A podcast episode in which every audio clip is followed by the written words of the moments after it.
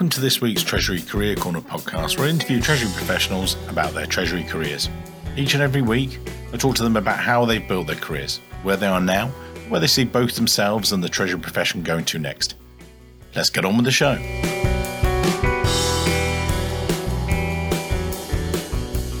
This week's show, delighted to be joined by Rob Farrow, Corporate Treasurer at SABIC.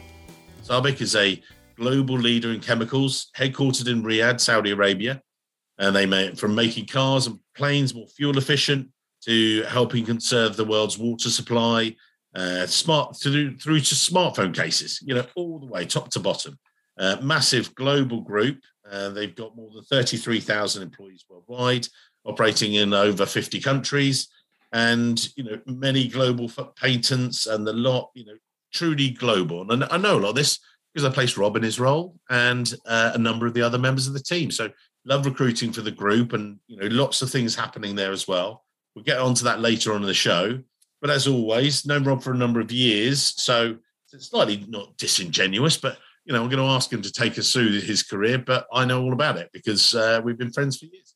Um, but Rob, take us back, if you would, to the the very very dim distant past um, and how you first got started in finance, and then discover the world of treasury. So, as always, over to you, sir. Thank you, Mike. Well, yeah, you have known me for a few years, but my career goes back even longer than that. So, I suppose we start back in the, the days of university, doing a physical geography degree and really thinking about what I was going to do for a job. Long story relatively short in that was I ended up at Ford Credit after a, a, full start with the civil service. And anyone who's ever done any time in the civil service will know exactly why I left there as soon as I could. Ford Credit, I actually joined as a marketing guy and spent several years in my very early career at Ford Credit. This was Ford Credit in the UK, doing marketing, business analysis roles, a bit of financial analysis, and some credit. And then this is how life works, right? I used to play football, and the referee, this was just an internal football team, just a, a, thing we did once a week. The, the referee was the treasurer. At the time, he was called the borrowing and banking manager. And you get talking. And I thought, I like the sound of what you do, Ken. His name was Ken. And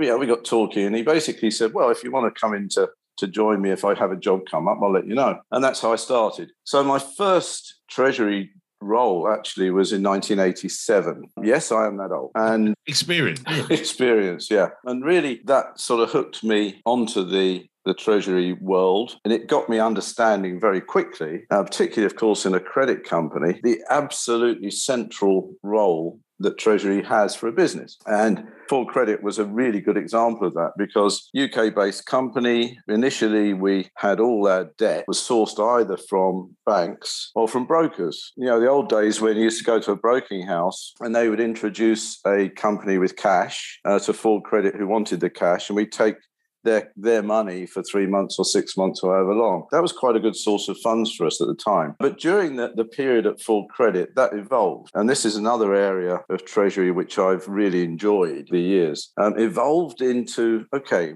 we're stuck with banks and we're stuck with deposits. What else can we get into? How can we diversify the funding? So we did several things over the next, I suppose, five or six years. We opened a commercial paper program. We went into the bond markets. We did euro sterling bonds through names that have long since disappeared, unfortunately, the likes of Hambros, mm. uh, Barings, all these characters. And we also, and, and, this was one of the, the really difficult things that came up relatively early in my career. Obviously, it wasn't just down to me, but we put together the first auto loan securitization in the UK. So a lot of different things going on. Also spent some time while I was doing that in the European arm, so Ford Credit Europe, which was also and still is, I believe, based out of Brentwood in the UK. So I got to see places like Sweden, Finland, Spain, Germany, all the different Ford Credit affiliates around Europe, and also starting some local commercial paper programs dealing with the banks. It's also the first time I got into risk management with interest rates because Ford Credit domestically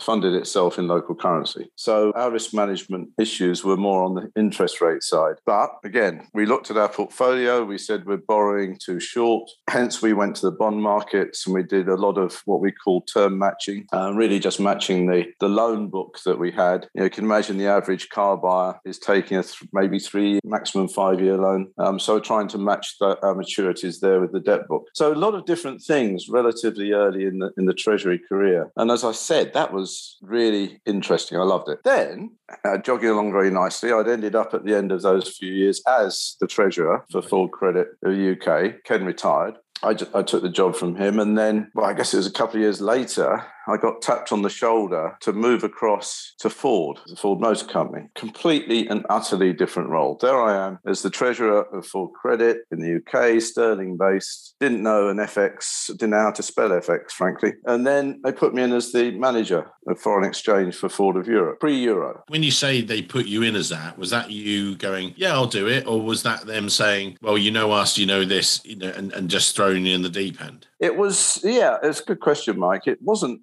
something I looked for. I was quite happy doing what I was doing. There's a bit of a theme here, which I'll talk about later on. But I was quite happy doing what I was doing. But they said, look, you know, we want you to, to grow. That's what we'd say now and develop. So they said, we want you to have a go at this. And you've got a good team already. So they put me literally across the road from the Ford Credit building into the Ford Motor Company building. Now I'm suddenly responsible for $60 billion a year of, of trading in FX. And I say pre Euro, 45 different currencies. So what I had was a really strong group of people who are working for me and working with as peers. And you know, what I learned from, from that apart from anything else is a you've got to be very what's the word i'm looking for you've got to be very used to getting help and taking advice. If you're the person who's giving you the advice you know put, put yourself there's a, a really nice german guy who was head of the trading. I come in over his head don't know one currency from another. He took it extremely positively. He was my trainer didn't make any issues about it and he's gone on to be extremely successful himself. But you know that move across to doing something completely new is impossible if you don't have really good people around you. And I think looking back at the time, you're young, and you just, yeah, okay, I can do that. But looking back, if I hadn't have had such a strong group of people around me, I would have completely failed, to be honest. So just jumping in there, you know, I've I've heard the opposite, where some people have come in that you know they don't know what they don't know, but they they're not willing to. You know, they see that as a sign of weakness. That if they, but then, well, I don't really know what you're doing, but but I'm the treasurer, you know, da da da. We're, we're going to do this. We're going to do this. You know, one one. There is one that sticks in my mind. I can't say who, because they're proper treasure out there, but they came in and they said, right, we're going to do all this and we need to do this in this specific country. And the, the current treasurer said, well, you can try, but actually it doesn't work like that. And, you know, after a three month failed project, they sort of seemed to realize that a little bit. So actually, we decided we're not going to do that project. So it was actually, you know, I said to him, what do you think they should have done? He said, literally, just come on in. Like I've heard, you know, he'd heard a couple of our podcasts and he said,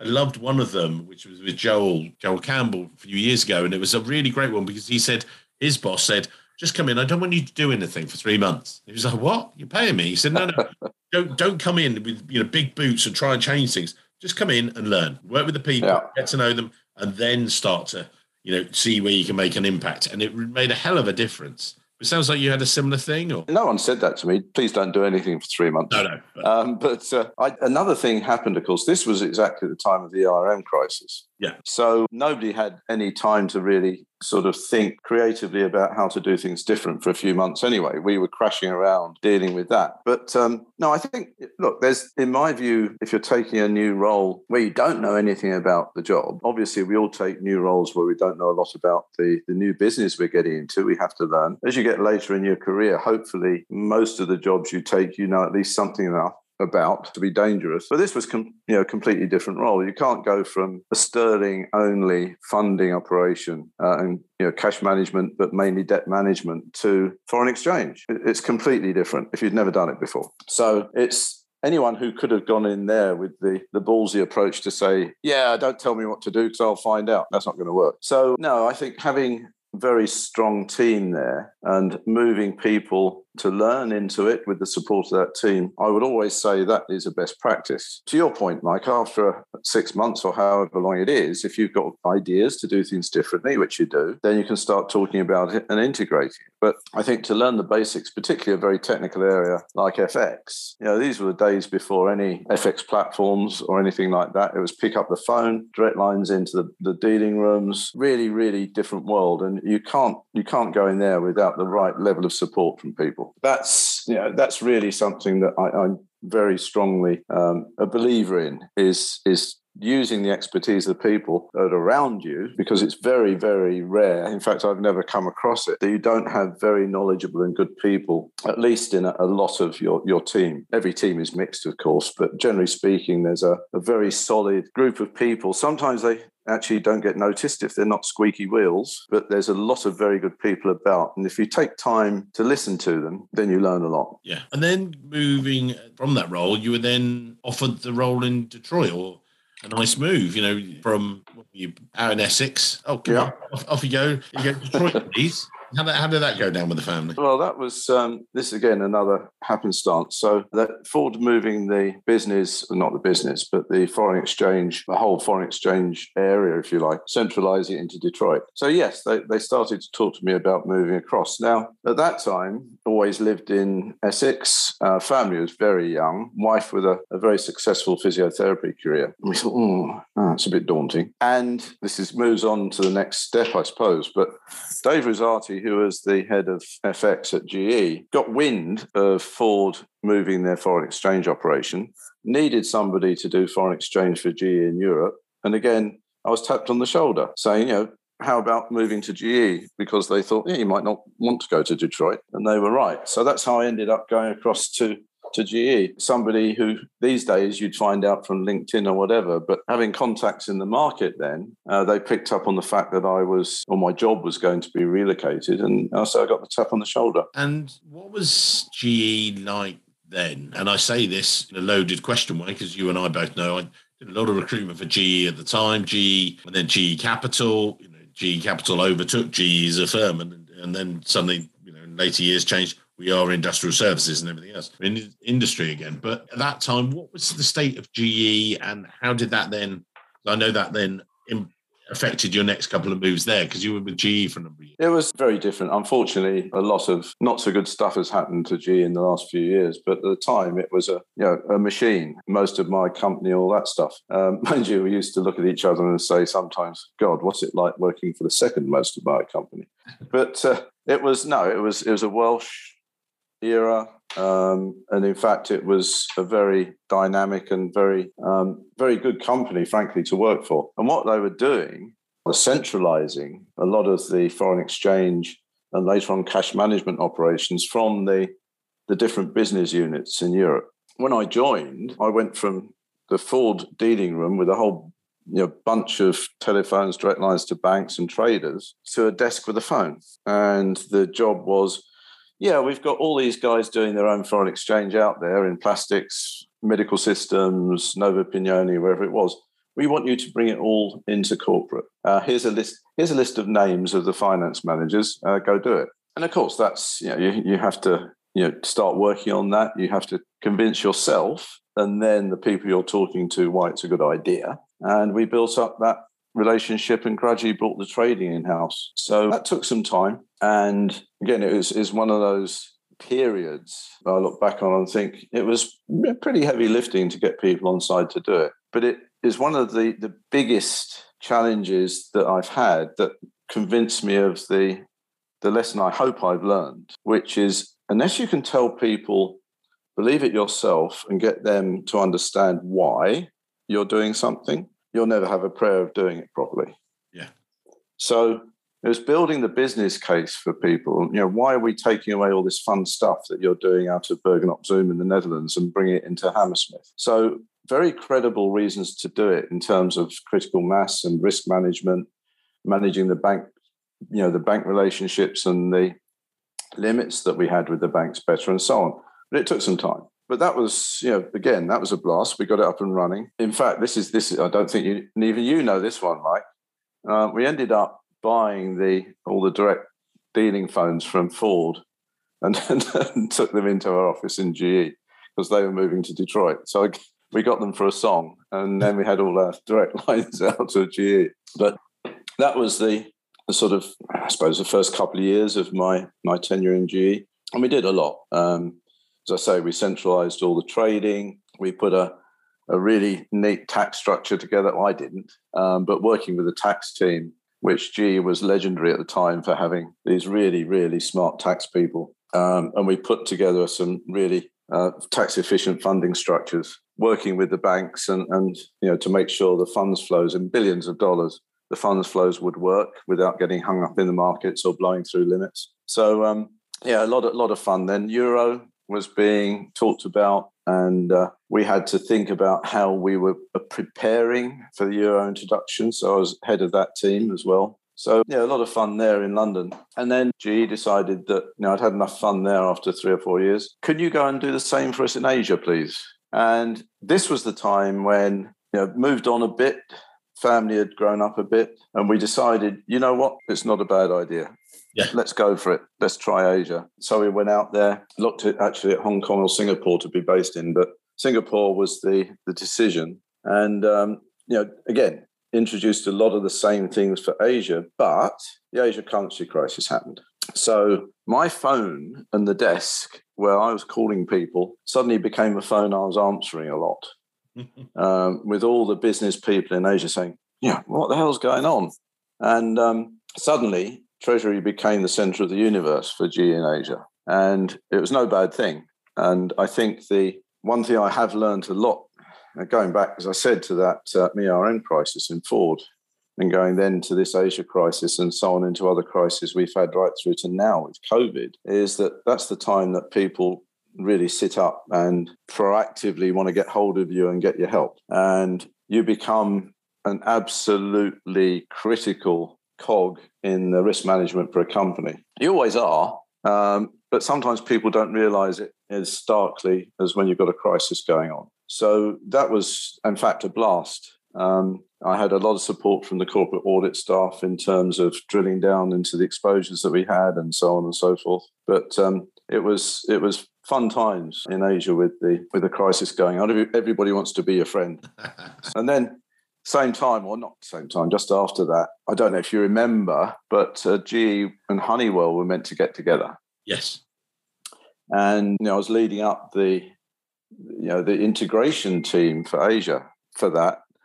I'd really been involved in any kind of M and A activity, but I learned a lot from that, and that's come back to be extremely helpful in later life as well. So yeah, that that was good, and and I, I suppose as a a reflection on career building is something I've just thought of while I've been talking about this era. Don't be afraid to stick your head out and say, you know, I'd like to be involved in that, even if it's not in your remit or you don't think it's in your job description. If you're at the other side of that, and I, have had you know many people working for me who have done the same thing. When, when you show some enthusiasm, some uh, real sort of inquisitiveness about how things are going. I'd like to know some more about that. Um, it really does work because a it's interesting for yourself, and secondly, people who are hiring internally or externally. I don't know how you feel about this, Mike, but you know when you've got somebody who comes to you with enthusiasm and and that inquisitiveness, and you can see that they've done things outside of their own box. Yeah, it, it really counts for a lot in my book because it just shows an, an ethos, an attitude. And I don't think enough people. That's one of the things when you know when I've recruited for you guys, when I've recruited for you know other clients, you know the people will say to me, "Well, what do you think?" Well, I say, you know, I'll give my opinion. It won't be a technical opinion about you know. I'm not going to sit there and assess you know whether they you know their their level of cash management expertise or various other bits because I've got treasurers who are far better than that. But what I will do is what's their ethos you know, are they prepared to get stuck in when when everything, you know, when as you say, when there's an economic currency crisis, are they going to be the ones getting stuck in and going right? I can help. What can I do? I d- I don't know what to do, but just tell me where to pick up the phone. You know, because those yeah. are people you want to have on your team. Yeah, yeah. So yeah, I just probably spend a bit too long talking about the G stuff, but um, certainly Asia and that crisis is an area I, I, did learn a great deal, and and the say with the stuff going on with the the Honeywell it never happened. Um, then I spent a couple of years in Norway, did a CFO job in a, in a very small piece of the GE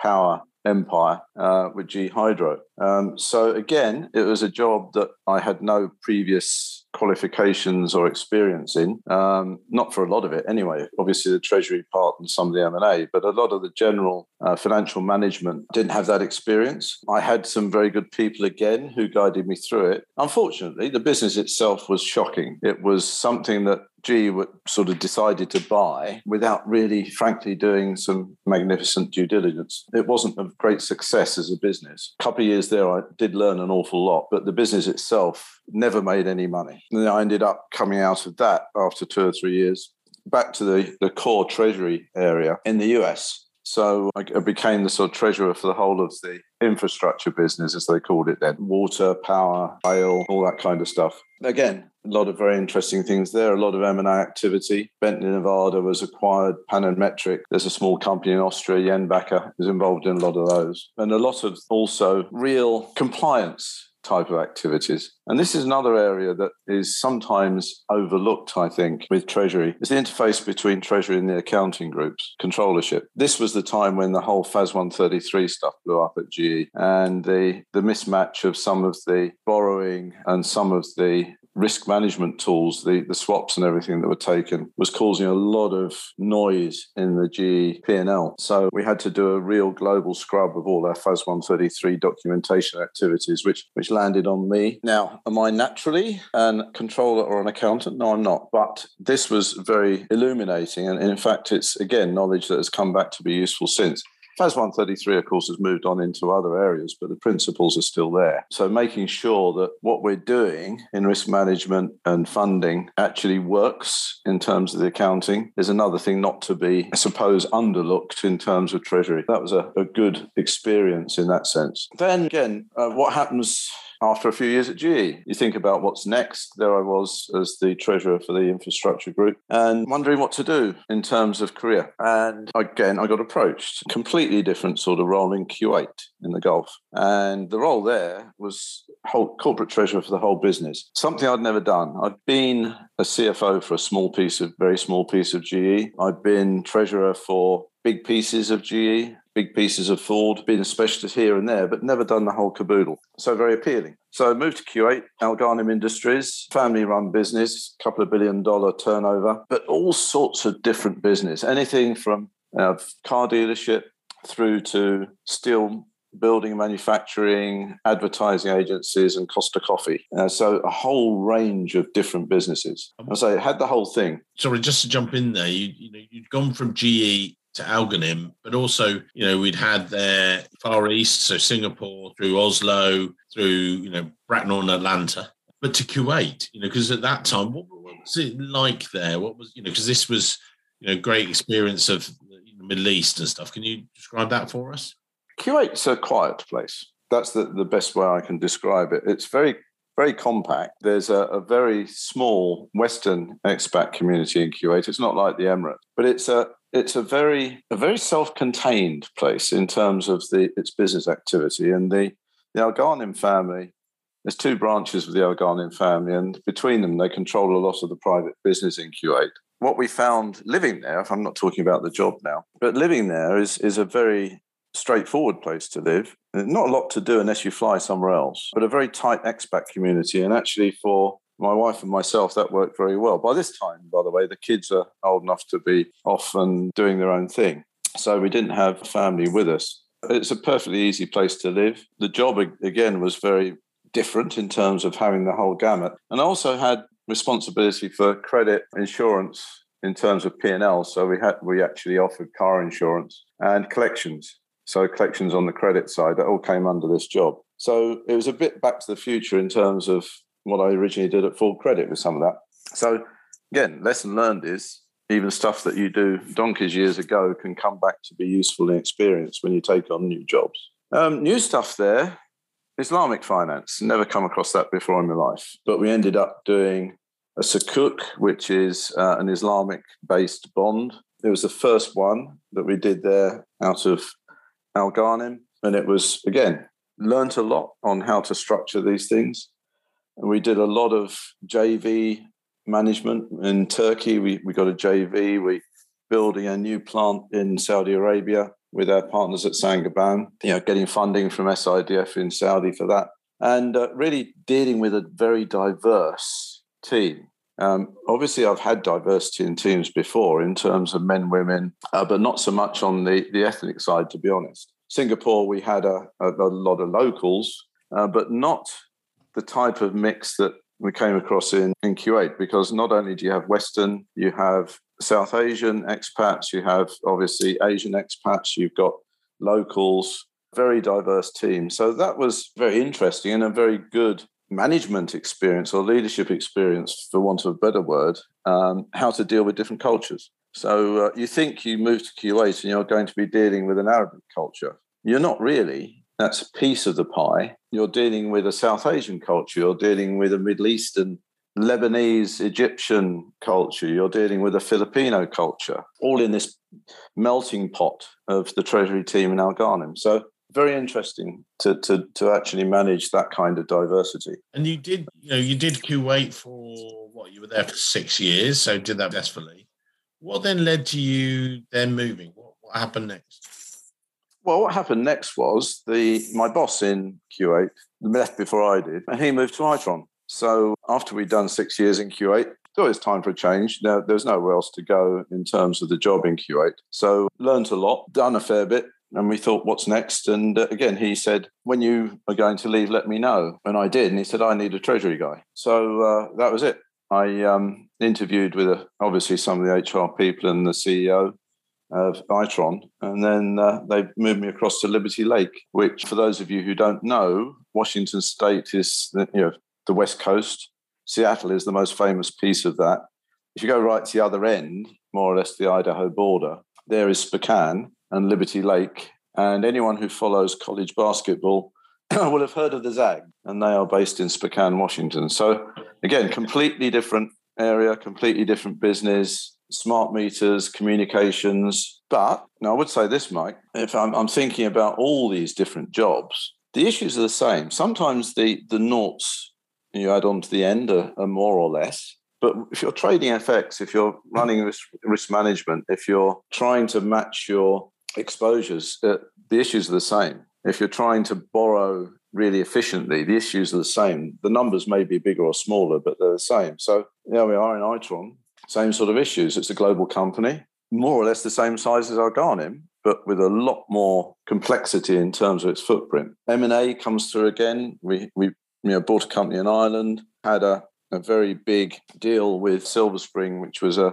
an acquisition of a company about a third of the size of Itron. So a lot of M&A activity. And then right towards the end of that, also the COVID nonsense hit, the next crisis. So again, protecting the balance sheet, making sure that the rating agencies understood what Itron's doing, you know, keeping everybody calm, frankly, and saying, no, we're not going to run out of money. It's fine. Look, the customers are still paying. You know, introducing processes to so that people can see on a daily basis how our collections are going and how our payables are going and so on.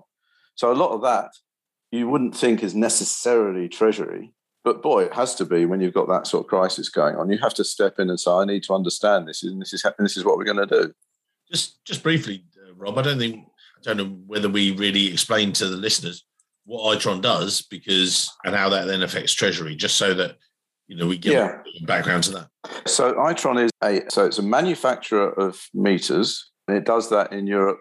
It does that in the US, but mainly it's you know raison d'être is smart communications and facilitating the way that your meter at home will communicate with the other meters around it and also with utility so that you know can anything from billing to outages to leaks, whether it's gas, electricity, water, you know, combination of sensors and communications is what Itron's all about. So when you've got a big infrastructure spend, then the company does very well, like they did in 2010, 2011 after the 2008 crisis. But at the same time, it's cutting edge technology, and sometimes that doesn't work so well straight out the box. So you have to manage issues around customers sort of not paying because the stuff isn't working. You have other issues around your supply chain, which I'm sure, um, obviously I haven't been in the company for a while now, a, a lot of these things rely on chips. And it, when I was there a couple of years ago, we had problems with supply chain on chips. So it's a small company in that game. You know, you're, you're up against the General Motors and the Apples of the world. You're not necessarily at the top of the pecking order with the chip manufacturers. Yeah. So um, those are the kind of issues for a company like Itron. You know, managing the supply chain. I know, again, not my job, but working to make sure that we had the right availability of cash for the right you know, expediting that we might have to do for certain customers or, or things like that. So, yeah, and uh, a double B company. So we issued a bond with that, which was actually very successful, a double B rating. Lots of lots of interesting things. Again, I say I don't want to take up the whole podcast telling uh, stuff about what we did and what we didn't do. I think it's important because it gives a practical sense. People are listening today's episode, they, they know that you're a treasurer that's you know done infrastructure, you've done you know widgets, you know, yeah. Although they're you know smart meter widgets, but you've done practical things, and I think that's key because exactly as you said throughout your career, you know, you've got so many different areas. You've seen it from you know from cars industry, you know, it, it, that makes it you that strength about yourself, I think, you know, treasury terms, because then, and you know, you as exactly as you say, from Itron and Washington State, you spoke to this weird treasury recruiter. Oh, that's me, and uh, said, "Look, I've got this amazing role. Uh, you know, can you then maybe fill in the blanks for me? Come on, I know the blanks, by the way, listeners, but over to you." Yeah, so. Uh yeah, I, Itron, it goes back. I, t- I said there'd be a bit of a theme at yeah. the start of my spiel. Perfectly happy doing what I was in Itron. So it was a, a very good company to work for. But then you get an opportunity to be the treasurer for a 35, 40 billion billion dollar company, you know, massive, completely different business, completely different footprint, if you like, in terms of the risk management. You, you compare a, a cracker which is what we make the, the chemicals out of. These, these are hundreds of millions of dollars a piece. And when you have a, a company with massive growth ambitions like that, that is going through, frankly, a very, very tight and intense change management process now for finance, it's, it's challenging, but really appealing at the same time. So you think, yeah, I want to give that a shot. I've got experience of doing treasury pointy headed activities. I've got experience of working in different companies in different markets. Coming into this job, what do I know about cracking chemicals to make plastics and agri-nutrients? Absolutely nothing. But you know that's that's the thing. You you learn. Um, I'm still, by the way, I'm still learning. The curve is still very steep here. I've been here just over a year, but you know, having that, bringing that together in terms of what you've learned yourself in different jobs and roles over the years uh, to a completely different environment is one of the appeals of, of working, in my view. And you learn, you, you help people to learn because of your own experience. But if you're not actually picking up new stuff and, and taking on new things, you get very stale. And that's the, the name of the game for, for me, even at my age, is, is taking on new stuff and, and trying to marry up what you've learned with what you are going to learn. That's part of the appeal. So one of the things we should mention here, Rob, is that you, have got this global team, and I think it's remiss of me if I didn't, you know, touch upon the the scope of your role. And that's one of the key things. You know, having recruited you guys for a number of years now, it's been head spinning at times. You know, this is probably the first big global campaign. You've recruited for you guys in Saudi Arabia through Netherlands through to Texas, you know, and and back again, you know, right the way around. Yeah. And actually, you know, it's it's it's stretched me as a recruiter, and I've learned more. Now, for you as a treasurer, okay, you'd had all these different global experiences, but what's it been like for you on that global aspect and, and running global teams? What would you sort of, you know, give as inspiration or sort of words of advice to people out there listening today? Yeah, if I may, Mike, I'm going to take that into two two different Love it. Go for it. thoughts, okay? Because using the SABIC experience, frankly, is not normal. And when I say not normal, we've we had to deal with bloody COVID all the time. So if if you ask me a question about how would I have dealt with the global teams and everything in SABIC, ex, you know, in a, in a time when COVID wasn't an issue, I'd have said, get on your bike, go and meet people, sit with them, understand how their piece of the the team works and ticks and, and gels together. And this is what I, I did before in other global roles. Um, now, in, in Itron, most of the team was in Liberty Lake, but we had people in Austin, Texas. We had people in Paris. Um, we had you know folks in Latin America. Obviously, in GE, we had people all over the place. So that would be in a normal world what I'd say I would do as quickly as possible. Now, I haven't been able to do that in SABIC. So what we try and do is to get people together virtually, of course. We have monthly global treasury town halls, which is not easy when you're you have to get people up early in Houston and tell them to stay up a bit late in Singapore. That's the only way you can do it. But um, actually doing that so that people are hearing directly what the team is doing, uh, wherever you're sitting, uh, that's important. To, but actually dealing with a global team, So in Al Ghanim, I had a global team in one place. That again, it, it helps you to understand the the different drivers of different cultures and you always try and retain that knowledge and, and think, yeah, how, how, how, how should I respond to that? How should, how should I think through somebody else's lens on this? So yeah, I, I, think having a global team in SABIC is is clearly something that's going to continue. Unfortunately, I haven't been able to meet anybody yet, not in person.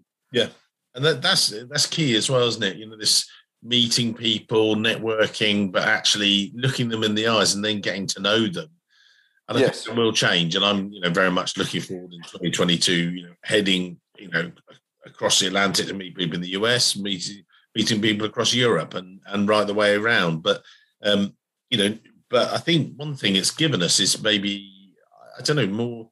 I, I would say for me on a personal level, more respect for travel. You know, in a way that I used to sometimes just get on a plane. You know, did 13 conferences on one stage the year before. You know, a couple of years before COVID and actually that now it's given me reason to think right this is why i do this and these are the reasons so you know be less travel but make more of it when you're there mm. you know, as it comes yeah. back you know what are you thinking that you know is it because obviously that that in-person sort of you know one-to-one is key to yourself you know how are you going to make that happen yeah, I mean, we we do it with good old Skype calls on a one to one basis and, and smaller teams and everything else. But as soon as we have the opportunity, whether it's myself or you know my team, uh, to be able to travel, sit down, understand people's strengths, development needs much more clearly as you're sitting in the same place. You can do it remotely. Of course, you can. We've had to. Um, but in my view, there isn't a substitute. If you're going to build and maintain and grow really strong teams, they've got to know who you are and you've got to know who they are. And that way you build the respect and rapport and get the best out of people. There's no substitute for it. And unfortunately, we obviously haven't had that opportunity uh, for a year or two. Yeah. So it's a shame, but you know, I'm looking forward to be able to do that again. And until then, then communication is key, and you have to do it by phone. And it's um, it's not ideal, but that's the way to to obviously keep the momentum going. And so, Rob, you know, we we've sort of discussed a lot about your career before the show. You and I sort of talked about a couple of sessions you've done recently. One of them was about reflecting on these number of years, amazing years you've had within Treasury, and the changes. You know, thirty years plus of Treasury experience, and what it was like then to now. We, talked about a, you know, a fax machine, and my ten-year-old going, "What's a fax machine, Dad?" And I'm like, "Yeah, move on." Um, you know, just not knowing. With with yourself, what would you say have been the the biggest shifts or changes, you know, in, in your time, if you if you reflect over that time and reflect backwards, if you like, to up to then to now, sort of thing. Yeah, I mean the the obvious ones are things like trading, yeah, foreign exchange trading. You know, those banks of phones and and and talking to Martin Pilcher at NatWest on one and you know, somebody else at HSBC on another one and getting the bids and someone saying for the first time choice price and you're thinking What's that mean? And then figuring all that out into a trading platform now. So you've got FXall and the banks contribute, boom, you're done. Big differences in technology, and that's obvious. I think what I've noticed, and I think this is a factor of two things, Mike. One being, you know, experience as you get older, maybe you do more of this. But secondly, the crises that we've gone through. I genuinely think that Treasury now has more of a a voice and uh, a seat at the table with the boards. I know it happened. I'm sure it happened in all my other companies with senior people. But if you're able to ask people who were, you know, treasurers, assistant treasurers at Ford or GE back in the day, and ask them now, I think the influence and the again the seat at the table that we have around capital allocation and around macro risk management has got a lot stronger.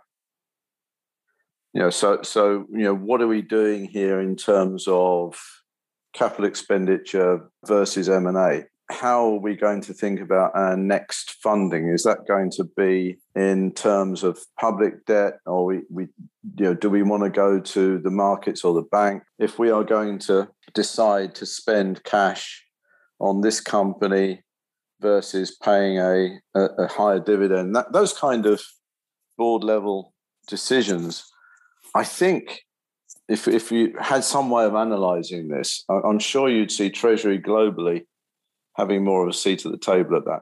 Remember what my first boss or my first boss was called? He was called borrowing and banking manager. Yeah. That was the status of Treasury back in the day. Now and again, I can't prove this, it's just my sense that it's become much more strategic. Is it strategic enough? Maybe not, but it's certainly moved a long way in that direction. Uh, I think that's one of the, the biggest differences. Otherwise, I think, you know, unfortunately, in many ways, the entry now for a lot of companies into Treasury, the, the way in, there's you know HR policies can determine that you need finance degrees or MBAs or something else. I'd never have got there. Yeah. Um, I don't think myself that that's as critical as that inquisitive mind and general sort of be able to get things done. But it's a fact of life now. And uh, I think that's a bit of a shame, but that's a change.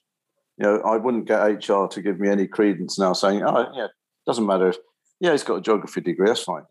He'll be fine in Treasury. You know, that, that's a very difficult putt now with HR policies globally.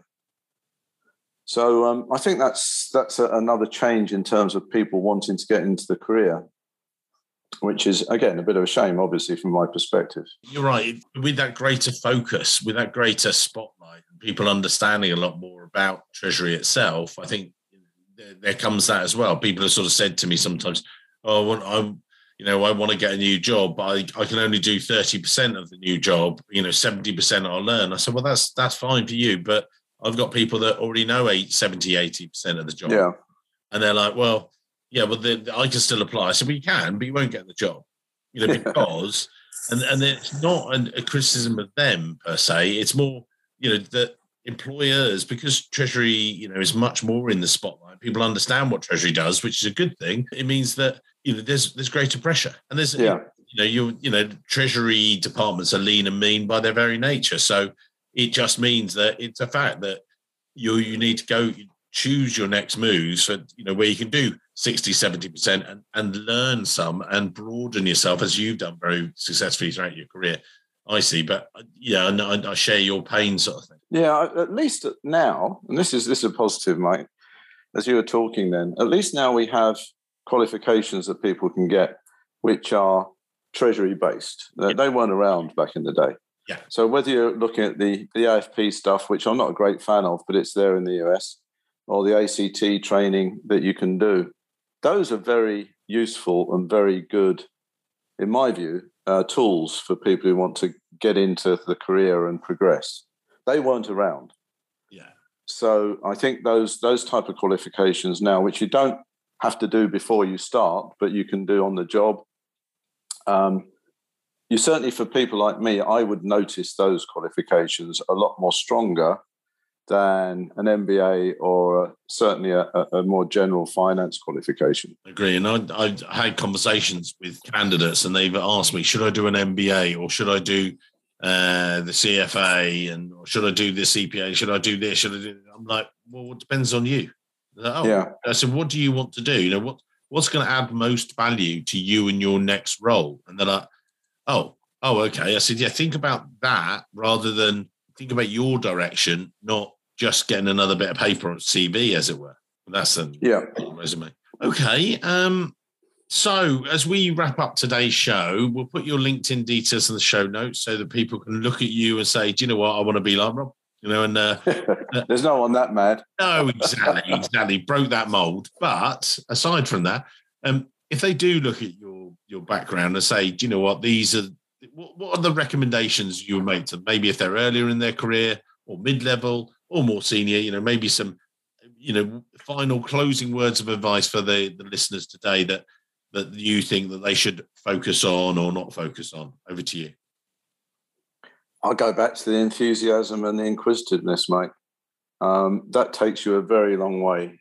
Mm. And if if you if you're in a relatively junior role, and you see an opportunity, it can come at you from left field, as the Americans would say, but a project that, that's going on, something that you say, yeah, I, I, I want to learn about that. Put your hand up, put yourself forward for it. You'll learn, and you get noticed by doing that. So, so that's one thing I'd say. And the other thing, again, it harks back to what I was saying earlier in my own experience is, is get the best out of people. Once you move up through the career, you'll you'll become more and more probably uh, it's more and more about managing people than actually being technically proficient. But don't ignore the the quiet people. I think it's easy if you've got a big team, particularly that you you've you've got the noisy ones, the ones who do put their hands up and everything else. And sometimes you find that some of the the real wisdom is not there. It, it's with people who may have been around for a few years, may have been quiet, may have been overlooked almost. And if you